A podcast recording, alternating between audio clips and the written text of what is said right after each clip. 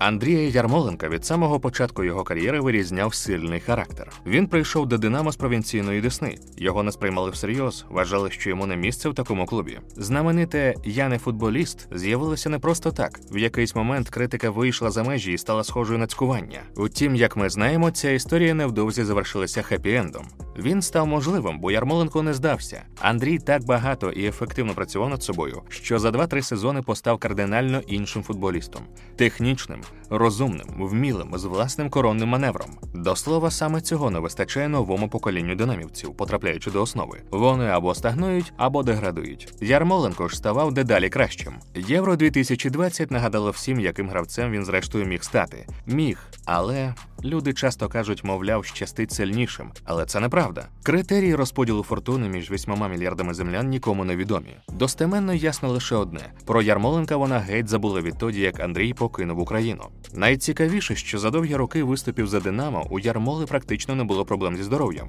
Єдина його серйозна травма в Україні розтягнення колінного суглоба, отримане в матчі шостого туру Ліги Чемпіонів проти Маккабі. В Андрія тоді брутально в'їхав хавбек ізраїльтян Аві Рікан, і йому довелося пропустити близько двох місяців. Щоправда, майже вся реабілітація Ярмоленка припала на зимову паузу в чемпіонаті, тож болівальники її не помітили. Справжній жах розпочався, коли Андрій поїхав за кордон. Було це влітку 2017-го. Борусія запропонувала Ігорю Суркісу щось таке, чого не зміг Сток Сіті, і ось Ярмоленко уже приміряв жовто-чорну форму. Це виглядало і красиво, і правильно. Така собі винагорода за відданість футболу, який Андрій не зрадив, як раніше Алієв з Мілевським. Далі був перший гол, і його ви теж пам'ятаєте: шикарний обвідний удар у ворота Тоттенгема. Дуже подібний на той, що Ярмола забив Нідерландам на останньому євро. Потім ще кілька яскравих матчів у Бундеслізі. Гол п'ятою здавалося все чудово. Однак результати команди колюгали, і в грудні 2017-го тренера Петера Боса, під якого переходив Андрій, звільнили. Новий наставник Петер Штогер почав пробувати Ярмоленка на вістрі атаки, і той навіть забив у Кубку країни ворота Баварії. Але вже 27 січня 2018-го сезон для українця закінчився.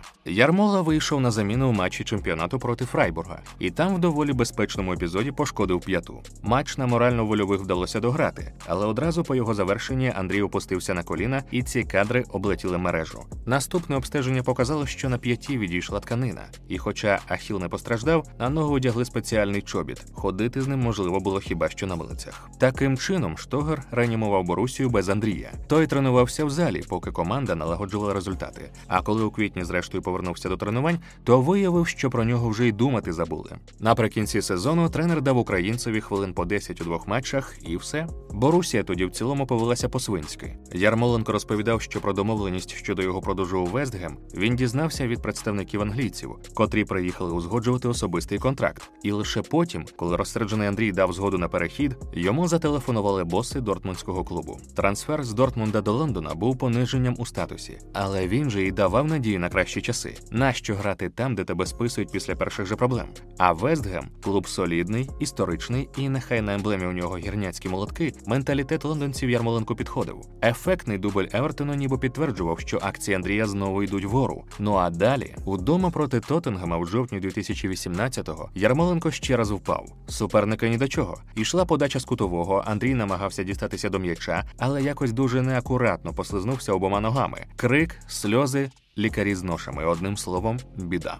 Розрив ахілового сухожилля це більше ніж просто спортивна травма. Після неї футболісти втрачають швидкість, баскетболісти стрибок. Хтось взагалі завершує виступи. Ярмоленку було 29, коли сталося непоправне, але він знайшов сили відновитися. Лікування зайняло аж 222 дні. Вестгем, на відміну від Борусії, не списав українця, і коли той вже без швидкості, проте з шаленим бажанням повернувся на поле, Мануель Пелегріні поставив його в основу. Свій перший м'яч після камбеку у ворота Норвіча Ярмола відсвяткував з лікарями, які поставили його на ноги. Це було зворушливе видовище. Далі був ще цілий ряд крутих матчів від Андрія. Він і асистував, і забивав, і навіть змусив говорити про себе Жозе Маурінью. Утім, це не була друга молодість, швидше бабине літо. З кожним туром Ярмола виглядав все важче, і це позначалося в тому числі і на результатах Вестгема. А ближче до зими знову пішли травми. Спершу підвела спина, через яку українець пропустив до двох тижнів, а одразу після того Ярмола потрапив до лазарету із розривом задньої поверхні стегна. Таким чином, на католицьке різдво 2019-го Ярмола вже не тренувався, а повернутися зміг десь посеред весни 2020-го, коли весь європейський футбол заморозили через пандемію.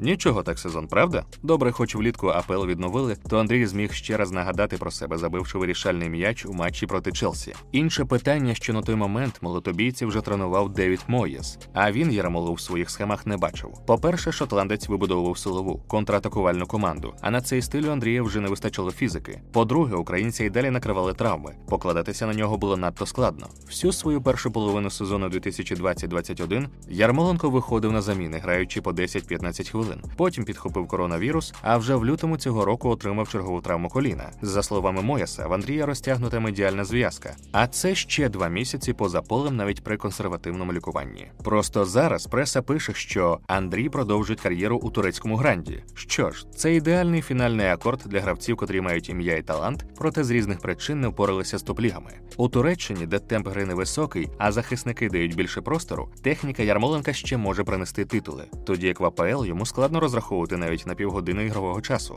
Не те вже здоров'я. Хто зна, можливо, якби Андрій поїхав за кордон в 22-23 роки, то його організм краще адаптувався б до божевільних навантажень прем'єр-ліги, і він таки зміг би розкрити свій потенціал. А може і ні. Зрештою, це лише припущення. Факт полягає у тому, що навіть зараз, коли на Ярмолі вже не лишилося живого місця, збірну України у вирішальних матчах тягне саме він. Голи, передачі, єдиноборства та що там без Андрія наші не можуть перемогти навіть Казахстан. Для українського футболу він вже жива легенда. Шкода, що в Європі так вийшло. Франк Дебур після матчу на євро сказав, мовляв, про зміщення Ярмола під ліву знає весь світ. На жаль, світу також відомо і те, що за кожним красивим голом Андрія йдуть тижні травм і реабілітацій. І так без кінця.